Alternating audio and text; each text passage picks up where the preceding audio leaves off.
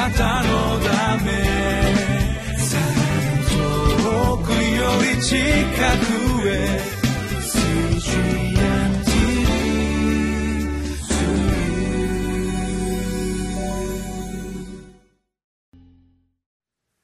皆さんこんにちは。リビングライフの時間です。今日は8日。聖書の箇所はイザヤ書。42章。1節から9節。タイトルは「憐れみ深い統治国々を生かす光となる」この箇所から主の恵みを汲み取ってまいりましょう。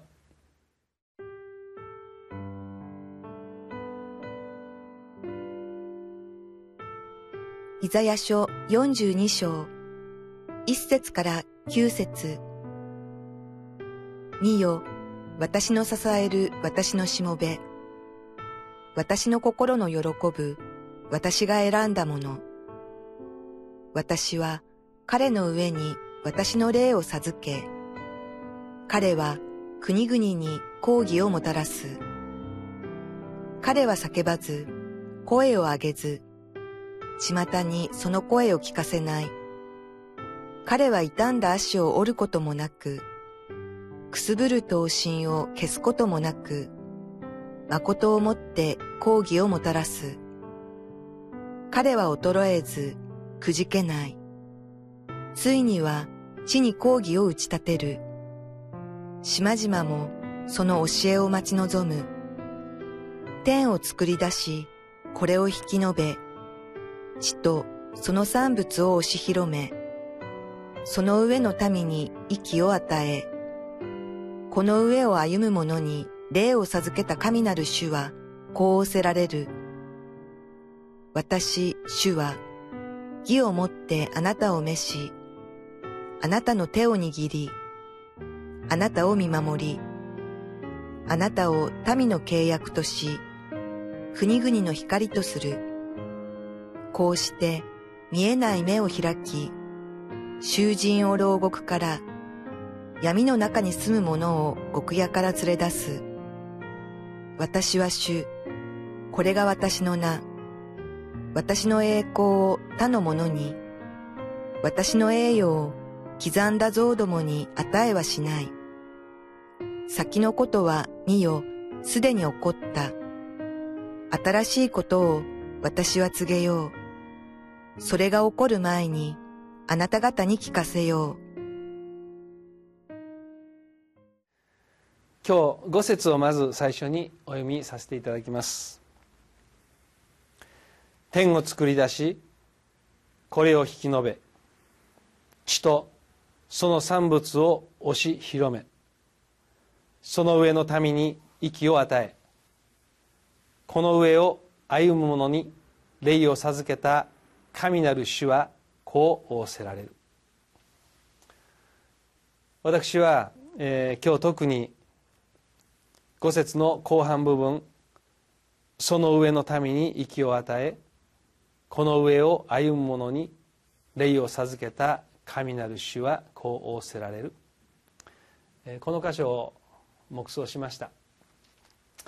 えー、まず一番最初に私の心に思い起こされた御言葉がありますが伝道者の書の12章の11節。塵は元あった地に帰り霊はこれをくださった神に帰る。えちょうど1週間後ですが15日の誠実の午後に追悼式というものを私たちの教会で行っています。主にあって天に召された兄弟姉妹のご遺族とともにその墓地のある公園に集まってそしてひとときの追悼の式とそしてまた個人のありし日の姿を忍びながらお交わりの時を持つということで、毎年このことを行っており、今年38回目 ,8 回目を迎えるわけなんですね。私は先に召された方々の全てを知っているというか、まあ、個人的にお交わりがあって存じ上げているというわけではございませんがその中の多くの方々を知っております。そしてまた実にそのうちの何名かの方々の昇天式知識をさせていただきました。そういったことを思い起こしお一人お一人のありしの姿を思い起こした時に主の勝利の凱旋に加えられ天で安らいでおられる兄弟姉妹を本当にもう一度ですね心の中に抱くことができて、えー、感謝しておるわけです。そういう方々の昇天式というのは信仰の歩みを浮き彫りにさせるといいますか本当にその人が何を大事にしてこの地上を歩んできたのかどういう思いでこの地上を歩んできたのかどういう戦いがあったんだ？でも主にあって勝利どのように勝利したんだ？っていうことが語られるにつけ本当に信仰が励まされるものです。そう考えた時に私自身の人生を私は今どのように評価することができるかとえー、少し客観的に自分自身のことを顧みてみ、えー、ました。私は何のためにまた誰のためにこの人生を歩んでいるのか。このことを今朝本当に問われました。頭では分かっています主のためだと。しかし私自身が私自身の内側を内省するときにまあ私のとっている行動特に私の独断で決めていることが多い。自分の思いを押し通していることが多いということに気づかされるわけです。そこに主との相談なく主に対する祈りなくパッと自分で行動してしまっているということが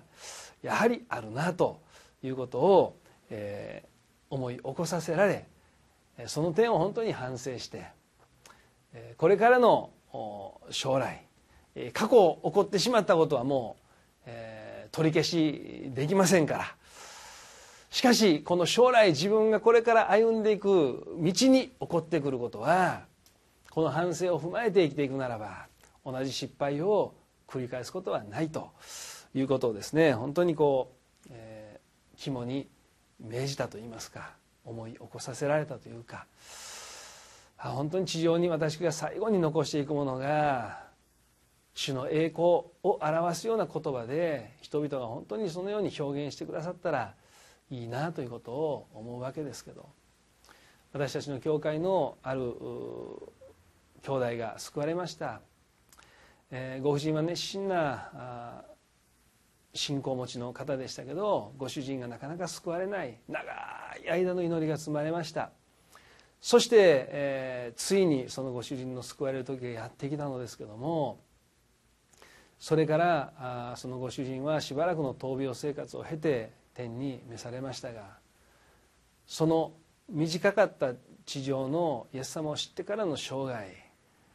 それはそのご家庭にとってもご家族にとってもかけがえのない宝になりました。というのはそのご主人が洗礼を受けられた時一枚の写真を撮ったんですけどもそのお写真に写っていた笑顔が最高だったんです。ご家族やご親族の方々もそんな笑顔は今まで見たことのないというような笑顔で写っていらっしゃった。その写真は今もなおそのお家の壁に飾られてあるわけでございますけれどもそのご主人のお写真はですねものを語りません。しかしその笑顔はイエス・キリストを信じて救われたその喜びに満ちてるということを雄弁に語ってる。それが本当に人々のそのご家族やご親族の心に届いていくっていうことを私は固く信じております。誰一人主にあって無駄な人生を過ごす者はいません、え、そして本当に聖書が言うようにあなたの若い日にあなたの作り主を覚えよと言われた。私は本当に若い時に救われました。自分自身のことを思いますに、つけ本当に私は何のために共鳴されて生かされているかということをもう一度考えてこの貴重な命と時間を大切に主の御言葉を伝えるために今日も一生懸命生きてまいりたいと願います。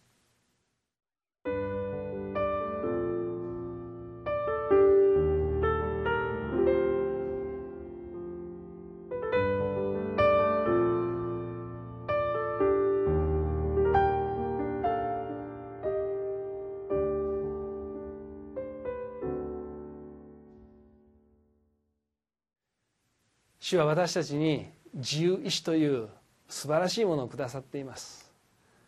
この自由意志を用いて私たちは自分の思いをすることもできるし神の思いに生きることもできます。今日私は何のために生かされているでしょうか。その飯に生きてるでしょうか。日々このことを点検しながら歩んでいきたいです。皆様はいかがでしょうか。お祈りします。天のお父様皆をあがめます。あなたは私たちにこの地上に作り愛し守り導き。イエス・キリストを通して誠の神と和解をする以前から母の胎にその私が組み立てられる前からあなたは私を知っておられ導かれました。イエス様に出会って救われて生かされているこの人生この時間を大切なものとして貴重なものとして本当に今日も主の前に歩み続けることができるよう今日だけでなく明日も明後日も本当に日々思いを新たに主よあなたから生かされているということそしてそこにはあなたから託された使命があり目的があるということをいつも覚えながら主よあなたの御心に沿うように歩んでいきたく願っています。聖霊様どうぞ導きまた教え助けてくださるように。そして主の栄光が表されますように心からお願いいたします。イエス・キリストの皆によってお祈りします。アーメン。あなたのため。くより近くへ。